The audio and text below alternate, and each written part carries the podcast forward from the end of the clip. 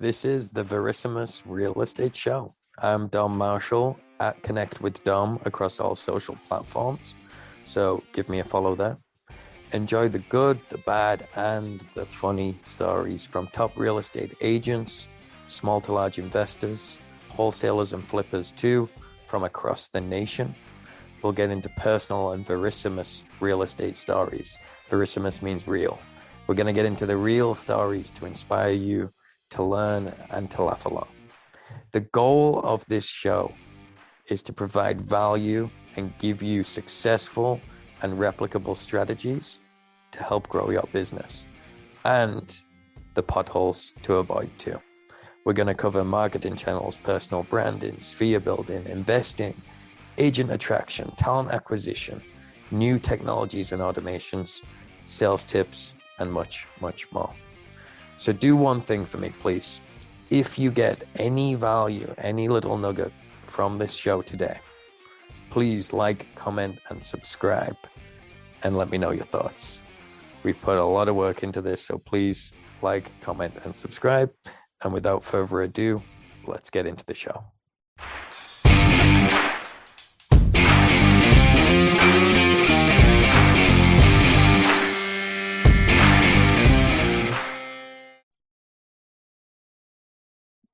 All right, so today we have Will Heath on. I'm so excited to have Will Heath on. He has such a vast background. He is a master inspector, Southern Charm Inspections down in Wilmington, North Carolina. But you go across all the eastern side of North Carolina. I think you do all of North Carolina. So I did.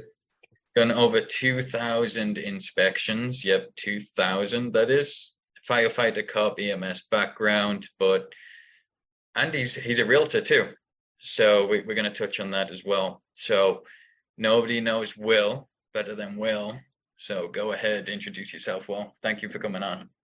I appreciate it, Dom. I mean, like Dom said, I've been in public safety for 36 years. So coming up on really honestly celebrating my 37th, I spent most of my time in the fire service. I started out in the fire service at the age of 15. And you can pretty much do the math from there and tell that I'm old, but time in codes enforcement, fire investigations, law enforcement, EMS. I'm one of those all in people. So been a master inspector been a licensed inspector for going on 6 years now. I've been doing inspections for 8. So as far as the 2000 number, I've done more than 2000 since I got into the business for myself. All told, it comes out to about 2,700 inspections done total. When I worked under my mentor. So went ahead and, as I stated, I was raised in construction in the real estate industry. So that's pretty much the gist of it. It came down to me coming to the point where, I was getting towards the end of my fire service career and I had about 10 years to go. And this is the direction that I chose back in 2008, that this was the direction I was going to go in. So I started out, naturally focus on the inspection side and then transitioned into the real estate side. Yep. So I wanted to be able to have that basis before I went in. So pretty much the foundation of inspections pretty much that's where it came down to. So the way that me and Will met was I buy rental property in the area. I was looking for an inspector, found Will online. We had a couple of conversations, and this is my quick summarization of Will. Mm-hmm. He will tell you as it is. There is no BS. Wears his heart on his sleeve. Mm-hmm. He has the biggest heart of anyone I've ever met. So although he comes across, straight to the point and he'll tell you as it is, one of the biggest hearts in the industry that I've found. And it's very difficult to find that in real estate. I appreciate that, man. Will is not only does a lot of work and helped me out with real estate, but personally too. So he's just a good dude to know. And he has so many stories, 2,000 inspections, so many stories. You've told me so many things that, you know, there's probably a lot of things that I have avoided. There's deals that you've told me right away, instantly walk away from this one. Mm-hmm. And looking back, some of the best deals that I should have walked away from, and I did with his advice. So, he's probably saved me hundreds of thousands of dollars in what he does. So if you are looking for an inspector down in North Carolina, I'm up in New York, as you can see. I put my Suffolk County detectives association on for Will today, which is up in New York and on Long Island. So, but if you're looking for a good dude that's going to look after you and do the right thing, and has the background, Will is your guy. So that's my spiel there. But what got you started in real estate in the first place, Will? I know you said you have the background, you've kind of always been involved in real estate, but what made you decide to, go the inspections route? I mean, there was definitely a triggering moment. Really briefly, actually, you well know the story, but back in 2007, or actually 2004, we purchased, my former wife and I purchased our first house, and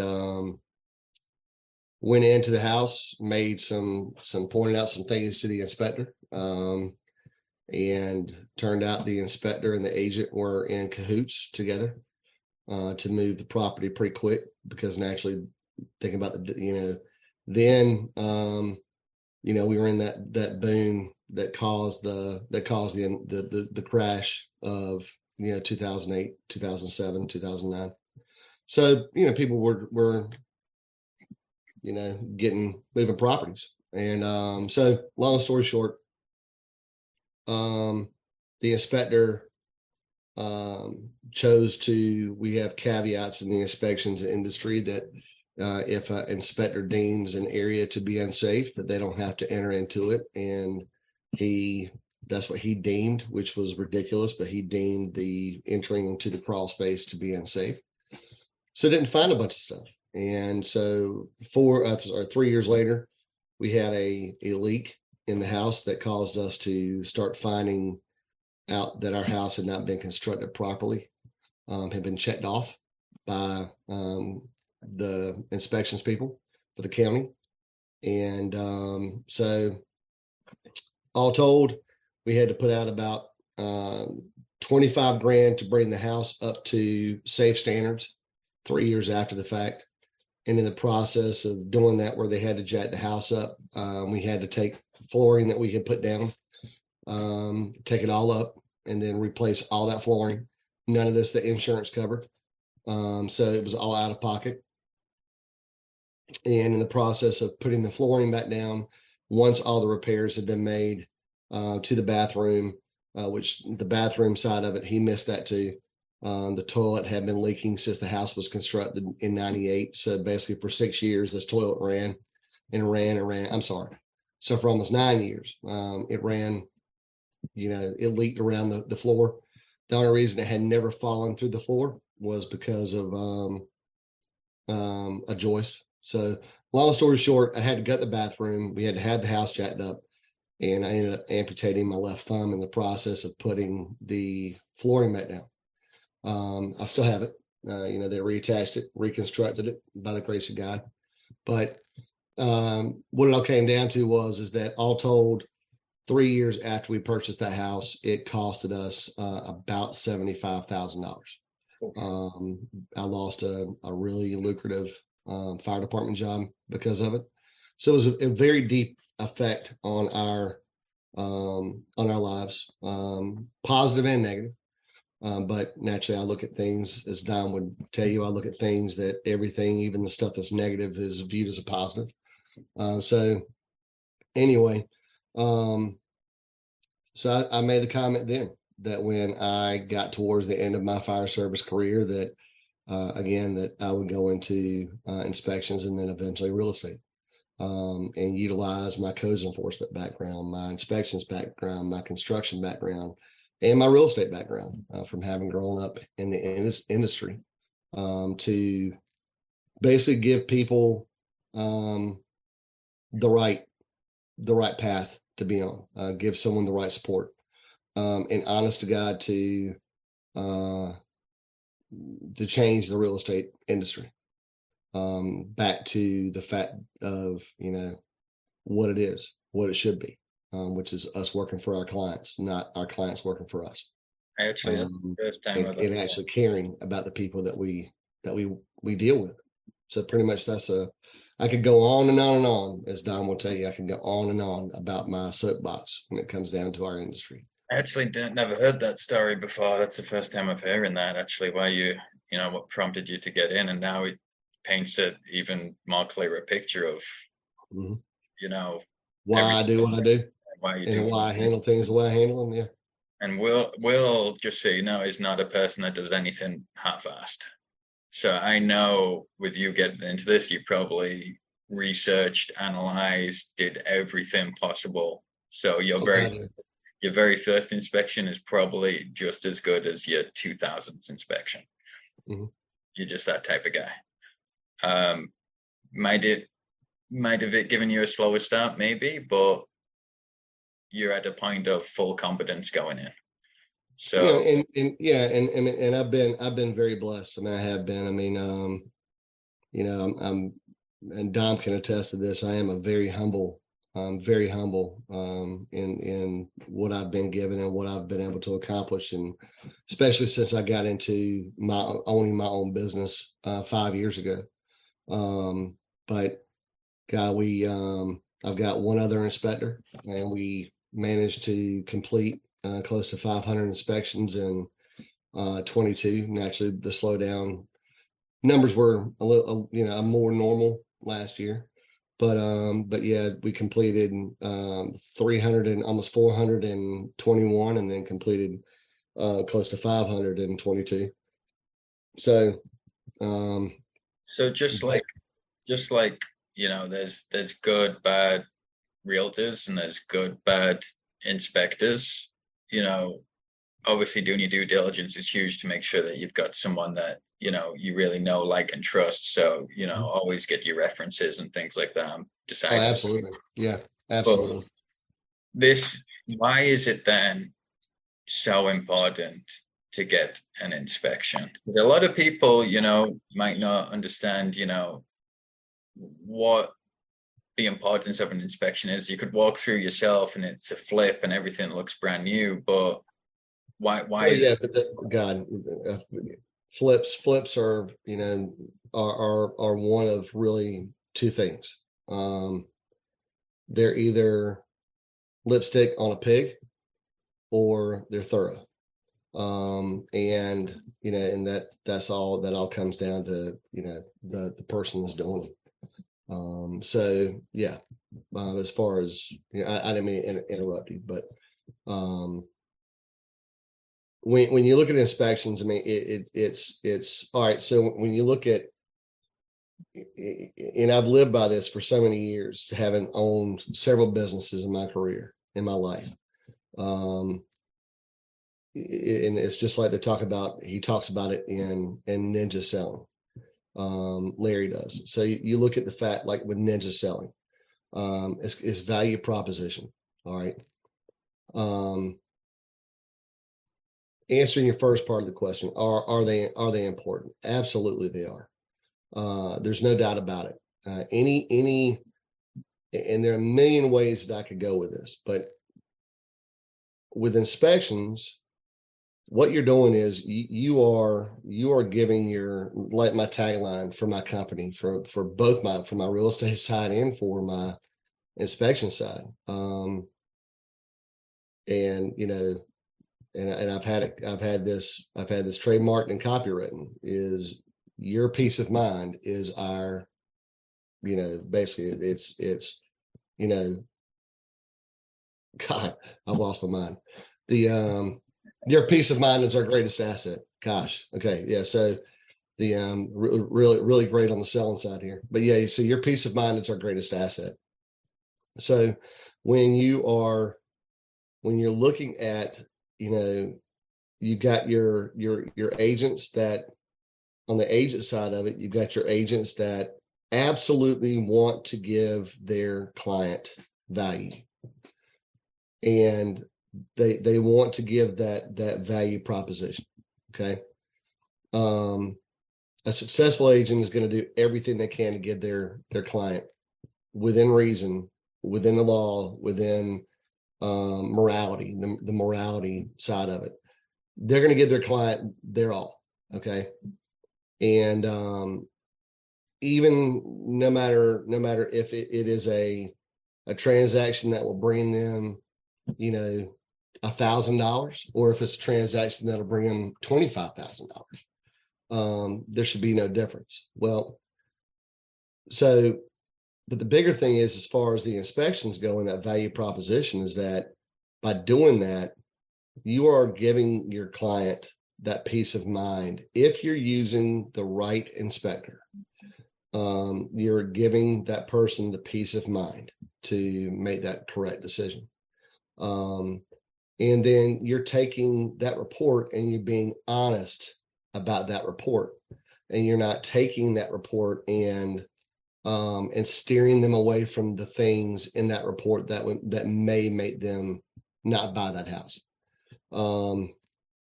Because at the end of the day, when you have the inspectors and the agents, just like I had in 2004, I mean, I'm writing, in the process of writing a full class for Kaplan University for their real estate program. It's called Avoiding the Risk, as an agent and a master inspector, to teach Could you repeat that one more time? What's the college? Kaplan University, for their real estate program. Kaplan University have invited you to write. Go ahead.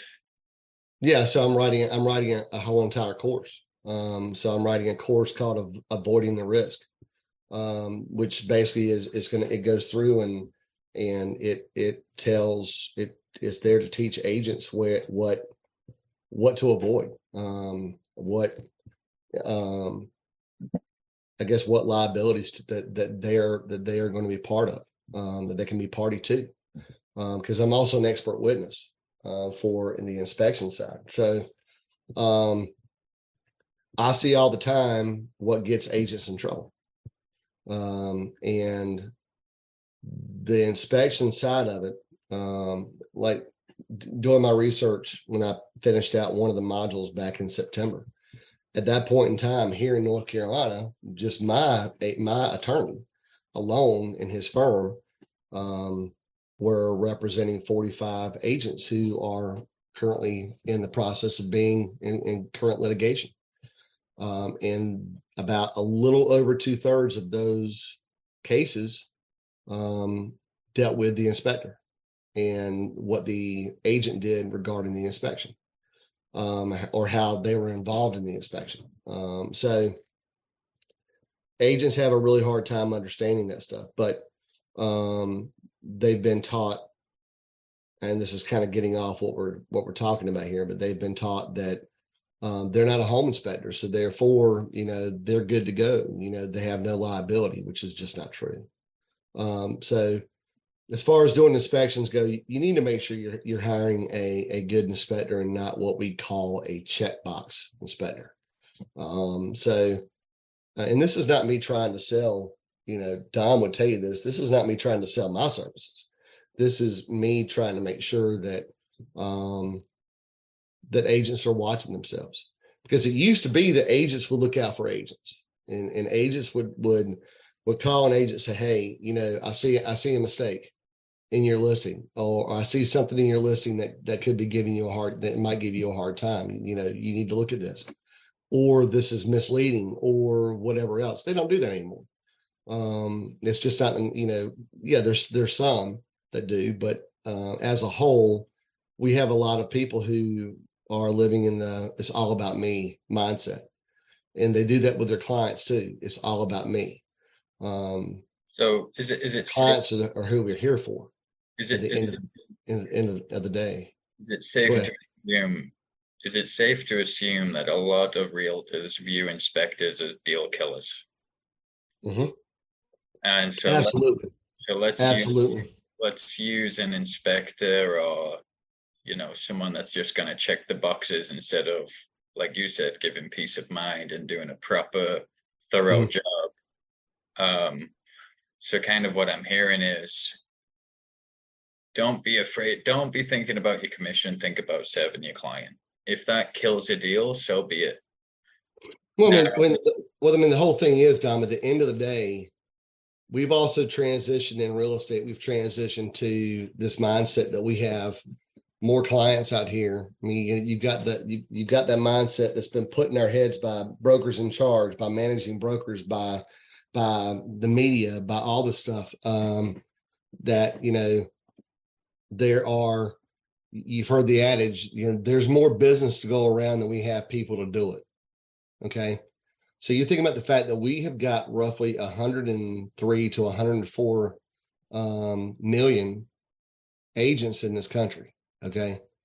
And if you really do the math and you look at the number of adults that are in this country, that really honestly comes down, that equates to about, you know, roughly 2.5 to 3 people per, you know, I think that's what it comes down to. And my math's a little bit off, but it basically comes down to the fact that, you know, there are still not enough realtors, you know, out here to serve the public if you're looking at it that way. Okay. But what it really comes down to is the fact that, you know, by shifting to that me focus, we think that we don't need to worry about, you know, having those relationships. You know, it needs to be a relationship, not just a relationship that lasts. I mean, it's like for me, okay, I don't call my clients clients. I don't call them. I call my clients family, client family. Okay, I don't just call them clients. And then, you know, it's like, the one thing that I want is to be able to, and this is how I've handled business my whole entire career, in inspections and all my other businesses I've had. I build a relationship, a long-term relationship. And I have it in my mind that it is a long-term relationship. And I want to know everything that I can know about my client. I want to know their anniversary dates. I want to know how their children are. I want to know when their children's birthdays are. I want to know all this stuff, because, you know, not because it's a marketing ploy. If you put family first in that regard, you put family first and have that mindset, the rest of it falls into place. And if you're not doing your inspections the way you're supposed to, if you're screwing your clients over, if you're doing it just to have a checkbox inspector who goes in there and does a 45-minute inspection and then comes out and then leaves the inspection report very open-ended, where you put all the balance of decision-making back on your client, where they have to get secondary inspections on everything, you know, and then they get into the house and, you know, and the clients buy the house, they get into the house and they figure out that, you know, that there's all kinds of problems. And then, you know, I know that we have another topic in here we're going to talk about, but it comes down to it that, if people think for one minute that that is not going to end up coming back on an agent and making an agent look bad, especially if that agent recommended that inspector, then they're out of their mind. But then on the other hand too, and trying to shorten this up some, man, but then on the other hand too, there are plenty of agents out here who just don't care. They look at each individual deal as an individual deal. Yeah. They don't look at deal A being able to get them deal G or deal H or on down the line. They don't look at that possible referral or negative referral where deal A, if they screwed it up, they might get B and C. They might lose an opportunity at D because of what they did to A. they might lose J because of what they did to A. And then what you're going to have is that you're going to have D and J who are going to be putting the negative vibe out there about what happened in A. So agents don't see, a lot of agents don't see it that way. And that's a problem. That's a very big problem. Because it, you know, I use the saying, if you chase the green, you'll lose sight of your dream. If you're chasing the money and that's all you're chasing, you will lose sight of your dream, period. Because you'll become so hyper-focused on the money that you lose everything else, period. Yeah, so, I totally agree with that. I actually really like that. So let's move on to, because you have a lot of stories. Let's hear a, let's be a little bit fun with it, but you know, it's on a serious tone at the same time. Let's hear some stories about fiction, horror stories. Well, this pretty much, this is a good way to segue into it, because this is one of the cases that I'm in the process of working right now. Maybe don't touch on that. Just, I don't know what. Well, I won't go into detail. I mean, it just comes down to it that the I've already been deposed and all, and it's done. But you know, pretty much my part of it's done. But basically, it comes down to it that you have the way I liken it when I teach this class. It's way back when, before the advent of the internet and everything else, you had if we wanted to go on vacation, you went to your travel agent and you got a brochure that had had pictures of the hotel in that brochure, and then lo and behold, you pay all this dang money and you go out to wherever. And of course I kind of experienced this when I went to Hawaii for the first time. I go to Hawaii and we get there, we land, and we've been on this plane from Raleigh-Durham on the East Coast, and like for 20 freaking hours we've been on this plane. And we get there and, you know, we're dead tired. Jet lag has set in. Then we step foot out of the, you know, in front of, you know, guy pulls up in front of the hotel, and we step out and we're like, we're looking around for the hotel. And we asked him, and he said, no, this is the hotel. Well, what we were looking at was not what we saw on those brochures. And when we got to the room, it surely wasn't what we saw in the brochures. Well, it's no different now, except for the fact that imagine that you are a buyer who lives in another country, and everything that you have done, you've done through your agent. Your agent has helped you and has gone and done FaceTime and videos and everything else, and then has helped you pick out your inspector. Your inspector shows up, inspects it, then they move on about their merry way. They close, they land in this town, and go to the hotel. They stay at the hotel. They get up the next morning and they go to their agent and get the key, go to the house, and they step out in front of their house. And they're like, well, where's the house? Oh, that's your house.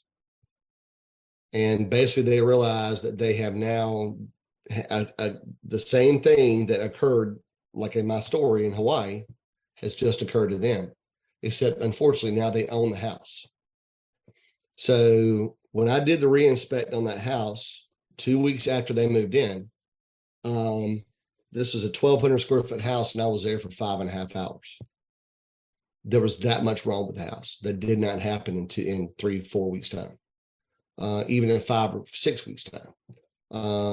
So rotted siding, water that was coming in under the walls, a very, very, very unsafe electrical box panel, 4 double tap breakers in the panel that were never in the original report. Ceiling was caved in the garage, and there are pictures of it, but he never said anything about it. Massive, you know, the roof was shot. He said the roof was fine. The roof was absolutely shot. All told, with everything, with my estimates and all, they were looking at roughly about right about $75,000-$80,000 in repairs that had to be made to that property.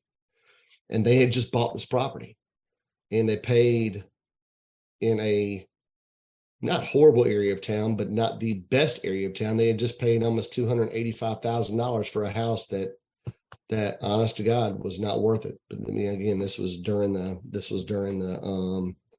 the boom back in 21, end of 21, first part of 22. So, you know, it then they called their agent to throw a fit about it, and their agent literally told them, "Hey, we've been having some problems with this guy, and you know, but I promise you, if you give him a call, you just tell him what's wrong, and he'll just write you a check." That's a problem in of itself. Do what now? That's a problem in of itself. Is that it is? Yeah. So that agent most certainly brought themselves into a bigger problem. But the problem, just like the whole entire firm, the person who owns that firm has told their agents point blank, this is who you use. This is the only person you use. You know, naturally, can she get in trouble for it? Yeah, not much though, because at the end of the day, it comes down to the individual agent and what part the agent played in that. But God, I mean, you know, tell you stories about going under houses and houses being held up by spare tires, that the spare tires stacked on top of one another were the pillars. One where it looks like they went to a scrap lumber yard and got about a million different pieces of scrap wood and stacked those on top of one another right on the bare ground. You remember that one? I mean, the horror stories go on and on. There was one inspection you did for me, which was going to be a rental property that you went into, and the first thing you found that there was locks on the outside of the doors. So essentially, locking. Yeah. People. Most certainly, yeah. Where they lock their children inside the rooms. Well, there was that, and then in the other rooms there was. I don't know how to frame this. There was poles, and I think you can imagine what a ceiling to floor pole is used for. Yeah. I think it was on a little stage as well. Yeah, they had a stage built in the living room. I remember that. Again, same house, and they had a stage built in the living room with a I'll say it with a stripper pole. Yeah. And you can just make your own deductions, and they had sectional couches around the entire living room, so with lights and everything on the ceiling, so you can imagine, you know, what was going on. We'll just leave it there. The I've gone into meth houses where I've gotten out of my vehicle, and as soon as I get out, I can smell it. Went into that place and had to get completely suited up with my respirator and everything on, and went in there and had the burned cabinets and everything that are very indicative of a cookhouse. So yeah, I've seen a lot. I have. I've seen a whole bunch. So let's move on to new construction, because I think it's, and I don't know if you can, touch on the one story about it's big. There's probably a lot underlying collusion, perhaps, and things going on with the local authorities. That's how I want to frame it. Oh yeah, I've got to be really careful what I say there. Well, let's not touch on that then. Let's just talk about. I can generalize it. I mean the. Let's just talk about new construction in general. Yeah, that's what I was saying. I can generalize the whole subject of new construction. New construction is absolutely positively, if you are representing, if an agent is representing a new construction buyer, and they do not recommend a one. I recommend if a client is starting out from bare ground, from bare dirt. And before I even say this, I'm going to go in and I'm going to put the caveat in there. Anything that I'm saying when it comes down to inspectors, okay? Guys, just like all agents are made the same, I can promise you all inspectors are not the same, okay?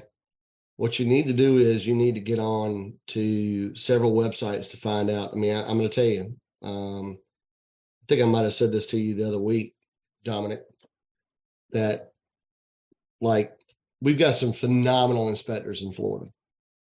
But what a lot of people have no idea about is the fact that there is no state licensing board for Florida. Yeah, so pretty much they just have to become certified. And I'm going to say it's easy to become certified, but when you don't have to take a state test to become licensed, then that's problematic in my opinion. Yeah. And of course, you know, even in North Carolina, we, you know, they've lightened in the last couple of years, they've lightened the testing requirements, but our test is still, we are the only state in the country that has our own test. And it's hard. It is very hard, but, anyone who knows how to study and go to the pass the test classes, they can pass the test. So my point is that, you know, go with someone that, like with me, with being a master inspector. With being a master inspector, I'm one of only 38 in North Carolina. So out of nearly 3,300 inspectors. So, you know, and this will tell you something. 3 years ago, before COVID happened, 3-4 years ago, before COVID really happened, we had 14 to 1,500 inspectors. So you figure that we have more than doubled, almost tripled the number of inspectors since the advent of COVID. This is an incredible number, actually. 50%. This is what we're saying. This should blow people's mind. This is blowing my mind.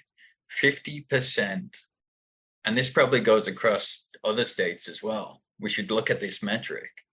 50% of inspectors in North Carolina have 2 years or less experience. Mm-hmm. Unbelievable. That's mind blowing. So yeah. You have a 50-50 chance if you're not doing your own due diligence as a buyer. Agents should know. Whatever. You have a 50-50 chance of essentially having a green inspector. And to me, inspections is, you don't just do, it's not like you do a test and you're competent and you're good. To me, it's like flying a plane. You've got to do a certain amount of hours, right? If I have a pilot, that's you do, but it's even okay. So it used to be in North Carolina that we had to do 200 hours under of unpaid, 200 unpaid inspections under a mentor. Okay, so basically for 3 years. For 3 years, I did the majority of mine. I mean, I did all my inspections for the 3 years under another inspector without getting paid anything. That's naturally why I was working full time in the fire service. So the extra money would have been nice, but it paid itself off. So I could not even sit for my class and test prior to getting those hours. Well, they've taken that away. So now you can pretty much walk in off the street and you can go sit and take the hours and you can do it. When did they take that? Was that prior to 21 that they took that away? Oh yeah. I mean, so that stopped back in, I think it stopped back in 15 or 16. So, I mean, I was already in the program at that point in time, but I was just coming out of my ability to, you know, I'd already done at that point in time about 700 inspections by the time that I got in. So, I mean, I went well over my 200, not getting paid. My suggestion then for North Carolina specific would be to find a inspector that has been doing inspections prior to 2015, meaning they've had to do their 200. Well, I'm not necessarily going to say that either, man. I mean, what you need to do is you need to find the people who have the backgrounds. Okay. So, you know, and can prove that they've got the backgrounds they state they've got. Okay. Because anybody can say, well, I got a background in construction. Anybody can say, I've got a background in real estate. Ask for references. ask for, you know, for certificates and where they got them from, and then make it and then call those people. And I know we don't, as realtors, we don't have a lot of extra time, but if, again, guys, let me, I'm going to put something else in here to kind of segue everything into this. Okay. So, it comes down to it that inspections, pre-listing inspections, new construction inspections, pre-purchase inspections, very important. So before we even go on, let me cover those really quick. Pre-listing inspections. Why are those important? A lot of agents don't want to do pre-listing inspections because of material fact. Okay. But I think this is a skewed and screwed way to look at it. Because by having. Well, before you move on, what's material fact for anyone listening? Okay. Material fact basically is what that is what we're required to, that's what we're required to, and this is nationwide. You know, we have to be able to say what's wrong with the property. Okay. So there's certain things that we're not forced to say. And there's certain things that we are forced to say. So let's say that we have a knowledge that there's termite damage in the crawl space. We have to, naturally a homeowner is not required to state that there's, damage in that crawl space. If we know about it as agents, we have to. Leaky roof, we have to. A roof that was leaky and now has been repaired, we have to. So let me just say in one sentence, what I'm hearing quickly is, and I'll let you continue, is agents don't want to do a pre-listing inspection because they want plausible deniability about any issues with the property. So if they don't do the pre-listing inspection, they don't have to disclose what's wrong because essentially they don't know what's wrong. So they don't have to disclose. Essentially, yes. And it's kind of funny you use those two words, plausible deniability. And part of my class I teach, I say it during the class, but like my very last line in my class is literally, remember guys, when you sit before, like for us in North Carolina Real Estate Commission, if you go to court, because I teach a lot of liability classes, when you go to court, understand that plausible deniability is no longer an excuse because you've got the access at your fingertips to learn about certain problems and certain issues. And if your inspector brings it up to you, it's your job. And a lot of times a court will see it this way. It is your job to inform your clients. That's what you're here for. It's not anymore where, you're not a home inspector. However, your home inspector explained to you that this is what was going on. What is your knowledge about this? What do you know about this? And why did you not inform your clients about this? We live in the most litigious society, man, that in this day and age, we live in the most litigious society we have ever had. And anybody can sue for anything. It's just a matter if a judge is going to want to hear it or not. Anybody can actually sue you. It's just a matter if it's going to actually go through. So that's basically what they're doing. They're doing it because if they don't know about it, if they can say, oh, I don't know about it, then what's going to happen? And that's the idea that they're coming off with. And that kind of stuff is not flying anymore, man. It's just not. It's really not.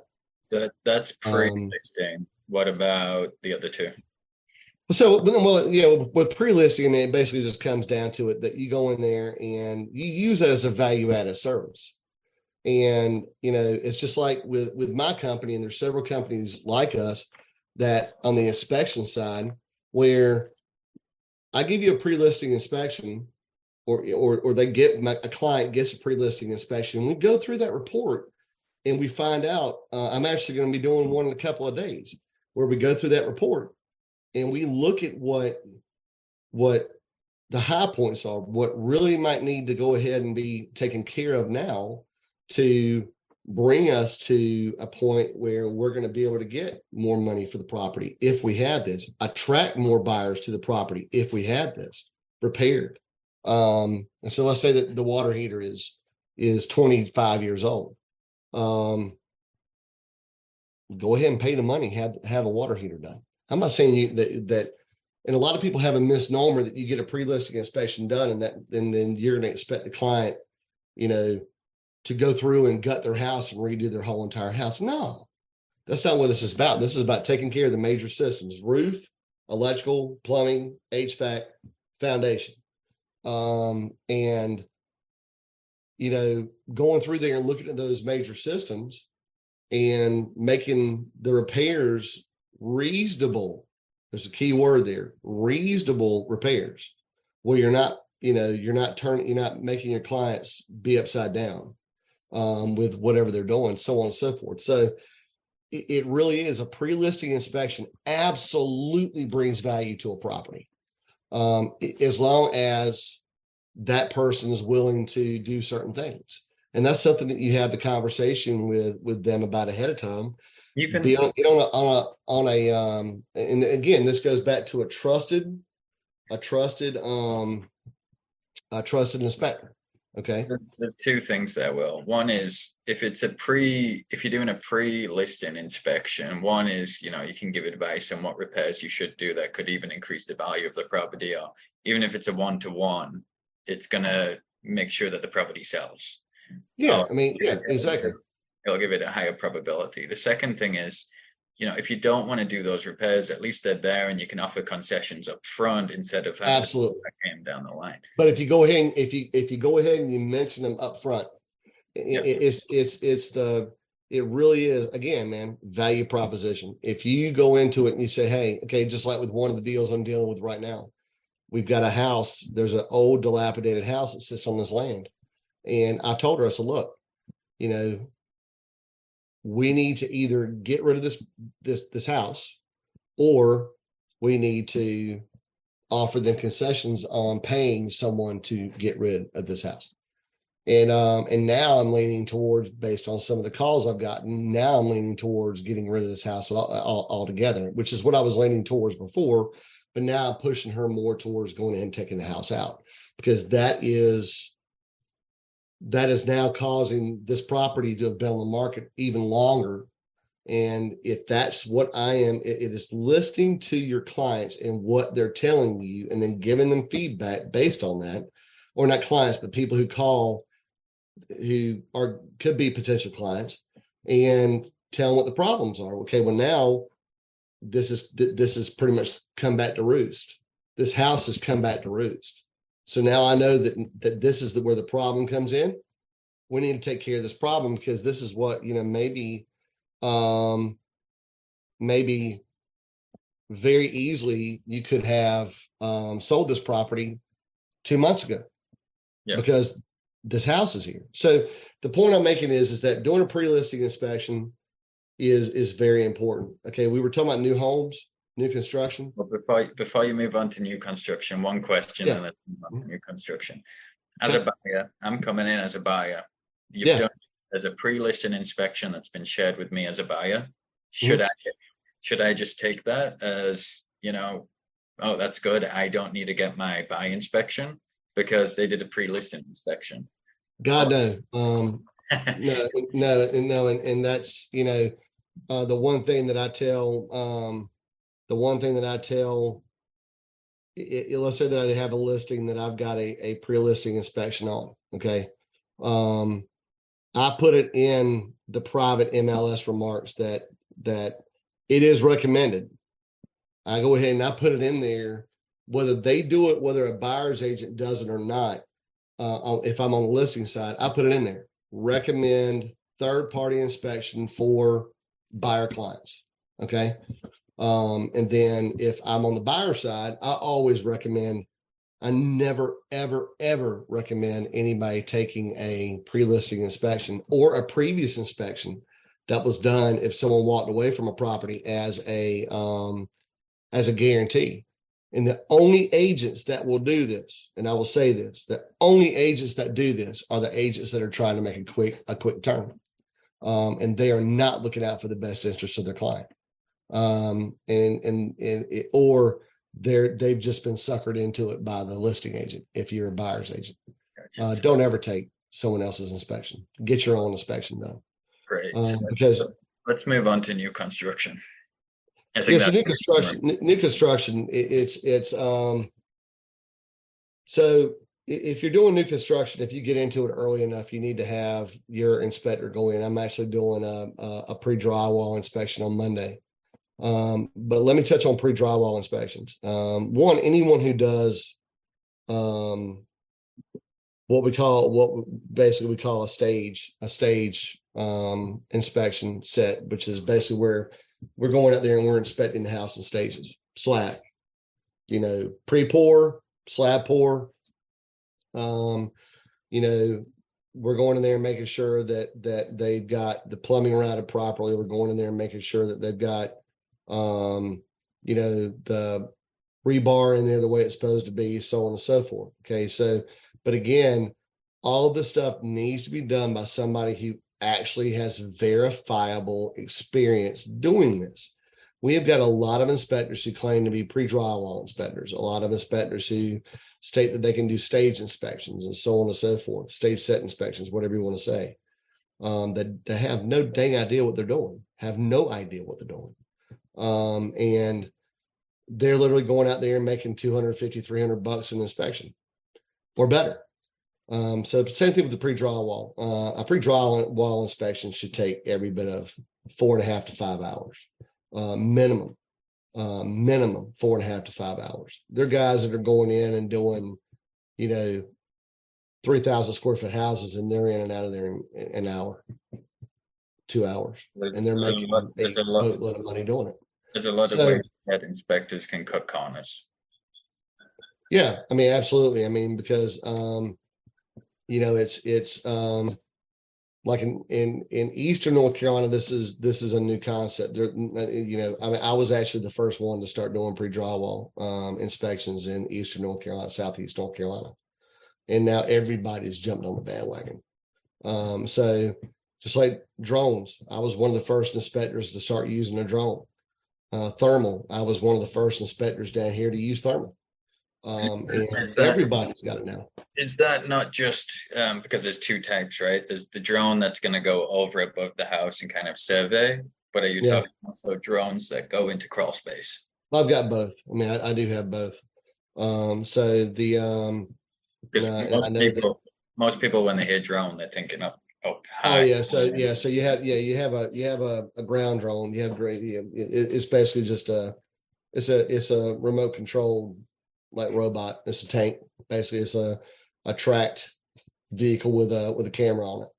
So that gives me the ability to record for my clients, go ahead and see things that are going on for my, to be able to give to my clients to have for my records prior to me going into a crawl space. I do both, even for the ones that I crawl, I do both.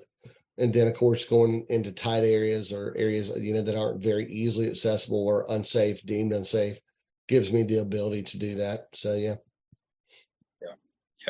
So what I'm hearing overall, we don't need to go about from, nuts to bolts with the new construction. What I'm hearing is just based on that alone, that little nugget that you gave, you need to do a a new construction inspection along the entire. Absolutely. All the way down to the stuff that I'm seeing on the completed houses. I'm coming out of completed houses with reports that are longer than pre-existing homes, because of all the sheer crap that's being built right now. So absolutely.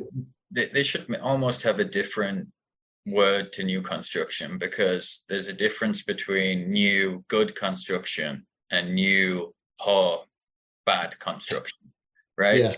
There should probably be a different word than new construction, because it's not just like we circle back to not all agents are the same, not all inspectors are the same, not all construction is the same.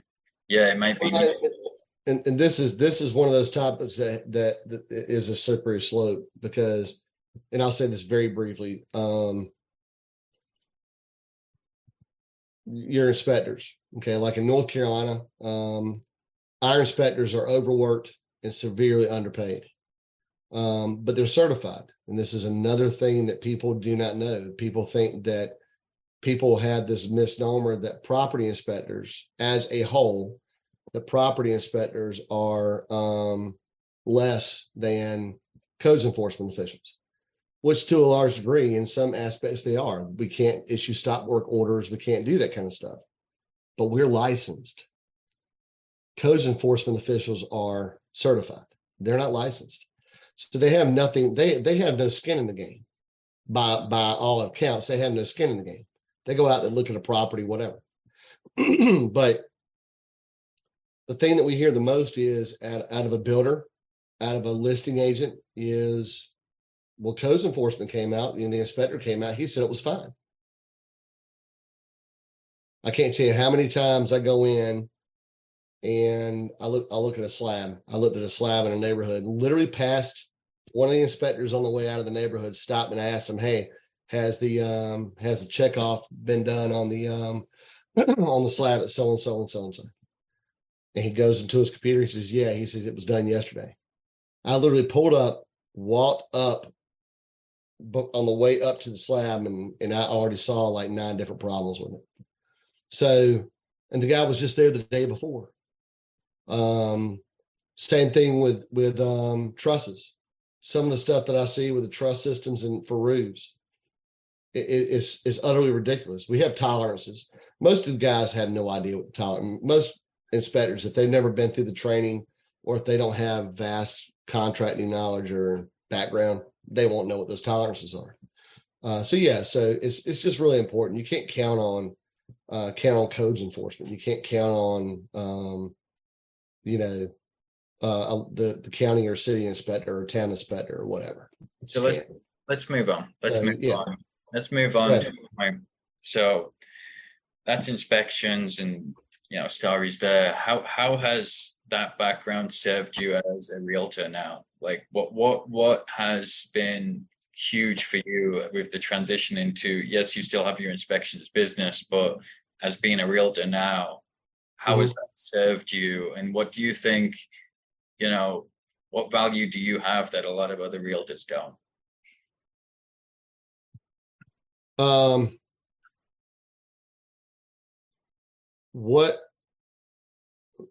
Everything that I've done up to this point in time, really, man, has given me, just like it brought me to the inspection side of things, and has helped me vastly in the inspection side of things.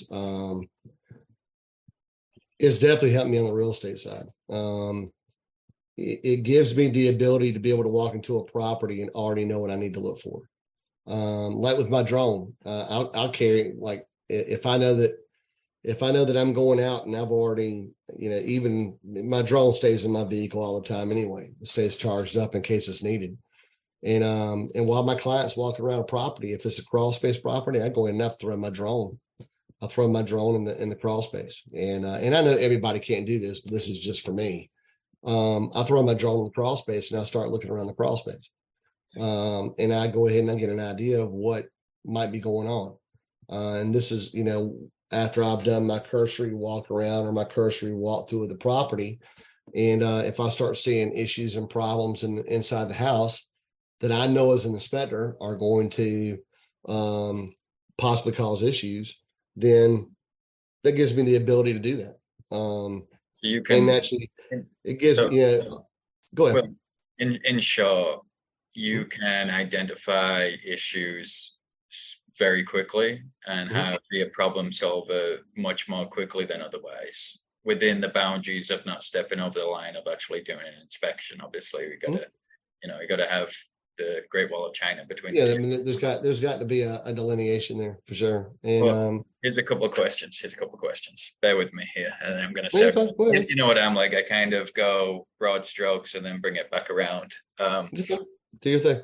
Let me circle back. How many master inspectors are there in North Carolina? Do you say 38? 38. How many of those 38 do you think are licensed realtors? None of them. So that I know of, I don't think any of them are. No. So you're probably this is wild. This is insane for anyone listening. You're probably the only realtor in North Carolina that is also a master inspector. You're the only one. We might have one or two others, but we may. Even if they were all licensed, there's only 38 in this full state that are licensed, even if they were all licensed realtors. But you're probably one of a handful, if not the only realtor in North Carolina that's a master inspector. I think that is, in and of its own, should demonstrate why, if you are listening and you're a buyer or seller, you need to contact Will. If you're an agent and you're learning, or you're new, or you're a little bit green, I'm sure Will, within boundary and time that he has available, will help you. If you're, I want everybody. I mean, and that, let me say this right real quick in that regard. I mean, honest to God, the main reason, I mean, back to what I said at the very beginning in other parts of my videos, is the fact that, I mean, I have the mindset that I want, if I could get every used car salesman agent in the world gone, I would. Not because I want more business. Of course I want more business, but again, I'll go back and say this, there's more business, there's enough business out here for everybody. But the ones that don't do their jobs the way they're supposed to, and the ones that don't take care of their clients the way they're supposed to, I wish they'd just go ahead and retire. Or the counter to that would be, or change. Yes. Or change. Even those people that are seasoned, call Will. Change. Speak with Will. Yeah. The bad part about it is, man, is that what I see when I've gone and I've taught this class, but when I've taught my class, is that, there is, people know better to a degree, but then there's some things, if you don't know that you don't know better, or if you don't know that you should know better, then that's a problem too, is a lack of education. Okay. Is a lack of proper education, which is one of the reasons why I've written the classes I've written. But I mean, the bottom line is this, is that, it's like, stand up, join us, or, as in join us, as in the realtors that are trying to bring honor and integrity back to our field, and or just get out of the way. Yeah. I mean, truthfully. The third thing I was going to touch on, and let me just reiterate again, Will is one of 38 master inspectors in all of North Carolina. Maybe the only realtor as well that is also a master inspector. So not only for buyers and sellers, you need to speak with Will. Not only for newer green agents that are looking for advice, speak with Will. But if you're not getting the support and the help that you need as a realtor, if you feel like you're kind of ignorance is bliss and you're not doing things the right way, speak with Will, because I'm sure Will would be more than happy to talk with you about working with him, either indirectly, or I know that Will is growing his team, which can be international. National. It can be international, but it can be across nationwide, specifically in North Carolina. If you want that support all time, speak with Will and maybe even consider joining up with this man. Because I would love it. I mean, I would love to. Yeah. Because what I'm hearing is you want to change or bring back the industry into integrity and doing things the right way. So if you're a person that has those values and you want to learn from one of 38 master inspectors that's also a realtor, you're right here and you're accessible. And you have a big heart. Yeah, and the fact that that I've gone through and I've and I don't know everything.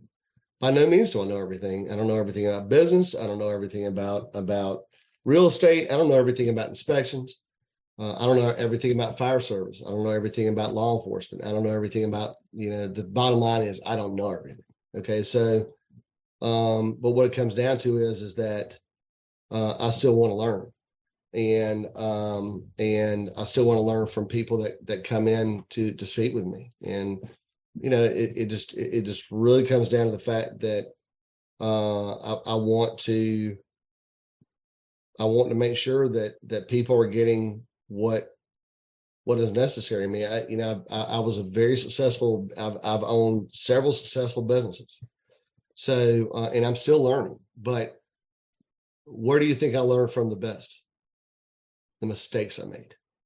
The mistakes I made, the very costly mistakes that I made very early on in my business. And those are the mistakes that are sometimes the smallest, but can be the biggest. But then you learn from them and you move on. So again, I don't know everything, but I want to be able to make sure that I spread that to everybody else. I mean, I want people to be able to learn from my mistakes. Last thing, and I'm going to say this for a third time, is Will is one of 38 master inspectors in the state of North Carolina, probably the only one that is a master inspector and a realtor. If you are looking to speak with Will, maybe even join forces with Will and be part of his team, either as, you know, directly within his team, or if you want to be independent, but part of Will's organization. Mm-hmm. I see that you're with EXP Realty here. What can you provide? What does the brokerage provide for that person? Gosh, other than what you can provide personally, we touched on that. What will they get essentially? Well, I mean, the fact of the matter is that me coming over to EXP was naturally, as you touched on earlier, was that I did a ton of research before I made the move. Naturally had had all the conversations that were had, and you know, I wasn't sold. So. Not because the information wasn't compelling, but just because of the simple fact that, like you said, I'm not one of those guys that's just gonna jump, lock, and step in line and be like, you know, listening to the, you know, drinking the Kool-Aid and drinking the EXP Kool-Aid and coming on over. You know, I went ahead and, you know, I did, God, what was it, 2.5 months? 2.5 months of research, asking a lot of questions, going on and listening to what people were telling me, and going and doing my own research and reading the pros, the cons, watching a billion videos on the pros and the cons, listening to people that I knew that had already tried it and it didn't work for them or whatever. So just seeing what reasons they gave for leaving. And then realizing that they just weren't given what they should have been given to be successful. But me being blessed because of the simple fact that I'm part of the group that, by God, I mean, I'm part of the vice president's group of EXP, Brent Gove. Between, you know, Tom and Randy and I mean Don Yoakum and Tom Daves, Randy Bird, Brent Gove, Randolph Adams, Ed. Oh Lord, don't forget Ed. Ed Slater. So yeah, I mean some of the top, and of course, and you know, and you being partnered up with us and doing stuff with us, but still, as far as for me. And what I'm bringing to the table, I mean, you think of all the things that the direction changes that we've made since, you know, and I'm not saying this in an arrogant way, but you think about all the direction changes that we've made since I came in and gave a whole entirely different perspective on things. So it just comes down to having everybody with got such a tremendous background that we've been able to put together. I mean, you've got Don Yoakum, Randy Bird, and Tom Daves, three of the top coaches, real estate coaches in the world, who are literally at your fingertips, along with all the other technology stuff and all the other information and people that are at your fingertips through EXP, to be able to get through and make sure that you don't trip and fall. So we literally, it's been the best move that I've made. We literally text Don yesterday. Can we set up a call for tomorrow? We get a text back immediately, 5 p.m. Let's do it. Yeah, and I've talked to Don several times. So I mean, here you are. You know, here's you know, the number one KW franchise owner who came over in the world ever of all time. You know, coming over and being part of this. Tom Daves being the number one agent in KW history, world, but not in history, but for like 8 years running. 8 years running. 8 years running in the world. Of course, Brent Gove being who Brent Gove is, Randy Bird being who Randy Bird is. I think I said earlier, it's Don, Brent Gove, and Randy Bird I said Tom Daves instead, but as far as being the top instructors in the world, but I mean, Tom is right in there with them, but it's just having the ability. You know, I talked to Randy Bird, who still is active in real estate, has his own real estate company and team in California. And I talked to Randy by text or phone numerous times a week. And he's that way with everybody. I don't know how he does it, but he does. And of course, you were saying about Don, I mean, so, you know, same thing with Don. I've talked to Don several times. Brent, I've texted with Brent several. I mean, the second in line, the number two guy at EXP, I've talked to him a couple of times on the phone as well since I've been here, along with all the technology and everything else. You know, so it's been a great road so far. And anybody can say that crap. I mean, they really can. Anybody can, you know, puff their chest out and say, this is like, you know, this is the next best thing to change. And they can, but it truly comes down to it that, you know, what we're trying to do is we're trying to make the EXP experience into something that is so much different than what was here before. Because anybody with a whole different focus. I think what you're saying is anybody can join EXP for all the benefits that it has, but you've got to be really particular on the organization that you're joining and what that team is. Oh my god, yes. Because I've got but I don't want to beat it too much. No, but I mean, I do, yes, that's the guy's honest truth. I mean, you do have to be careful what group you join up with. So let's wrap this up with a few quick fire questions. Will, are you ready? Hmm? Best business or real estate book? Oh, Ninja Selling, hands down. Yeah, that's a great one. Ninja Selling, no doubt about it. Your biggest mistake in real estate, or one that's salient? What was the second part? Biggest mistake in real estate, or one that's just salient, like a main focus in your mind? Gosh, man. Pride. That's a great answer. Swallow your daggone pride. Swallow your pride and make sure that you are. And I'm sincerely, and I still deal with this, you know, from time to time. And I mean, I really do. But open your mind up, and your pride will. I mean, it's just like this in the world in general. Your pride will lead to destruction. Well, I promise you, in this business, your pride will lead to your destruction. There's no doubt about it. Swallow your pride.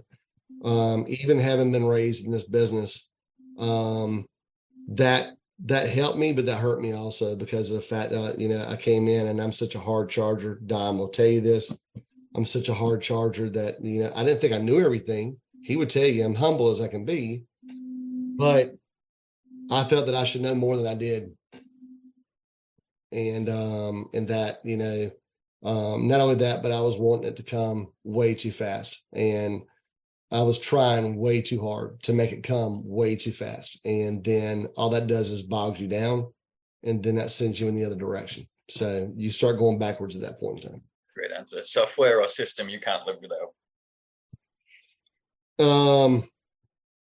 God, man, love KV Core. Still trying to learn some of the stuff with KV Core. KV Core, Follow-Up Boss, I think are absolute. I'm gonna have to look real quick because I haven't had the opportunity to really work with this one all that much yet. It's CRM Grow. No, it's CG. Hold on, man. I'm gonna tell you right now. I'm about to literally tell you right now. The because I haven't gotten the chance to upload it on my phone yet. I mean, on my computer yet. I've been doing it on my tablet, so I'm looking through my stuff on my tablet real quick. But the this has been a real Chat GPT. That's God. That's gonna be a huh. That's it's going to be an interesting one, how that makes things change. But let's piece of advice you'd give your younger self. God, man, I've already pretty much said it, dude. Get your head out of your tail and swallow your pride. And don't be afraid. Don't be afraid to ask for help, because you dang sure enough don't know everything. Yeah, that's huge. I mean, really. I mean, seriously. And then how pride is a landmine, dude. It'll blow your legs off every time. How do people contact you, Will, follow you, subscribe, or just in general reach out to you? Gosh, let's see. They can text me, they can email me, they can text me at 704-794-8339. That's my main number. I've got my office number is tied directly to my office number is tied directly to my KV Core, my information site. So that one, that's my lead capture site. So if you're looking to buy or sell in any way, you can call me at 910-400-0402 for that one. Email is william.heath@exprealty.com. Then you pretty much, I mean, there's a plethora, and you can hit me up on Facebook. The Facebook page is right now is at Brother in Fire. But if you look me up, then you'll see my ugly bald-headed self standing in the park with a sun setting and a beautiful setting of sun setting in a tree through the trees. Behind me, but you know, standing there actually looking important or attempting to. There we go. It's Brother. So, yeah, pretty much. There's a plethora of ways to get a hold of me. Brother and Fire, or Brother and in like and. I N. Yep, Brother I N like in fire. Yeah. Brother in. So, huh? Brother in Fire. Yes, Brother in Fire. Yep. So. I'll probably I need to change that to firefighting broker is what I need to change that to. So that'll probably they can get me at on my business page there too, at firefighting broker. Awesome. Well, we'll be having more chats as always. But yeah, really, man, you're taking the time to do this. I think this one is, there's so many nuggets in here. There's probably a lot that's going to blow people's mind. So thank you, man. I really appreciate it. I appreciate you doing it, man. I really do. And look, me, you know, I'm not going to try to sell myself. Me, you know, hopefully, you know, people hear how sincere I am, and you know, they'll want help and want to join up with me. You know, I'm just I'm a regular guy, man. So and nothing special. That'd be right to do it. All right, well, thank you, man. Thanks, buddy. Y'all have a great day.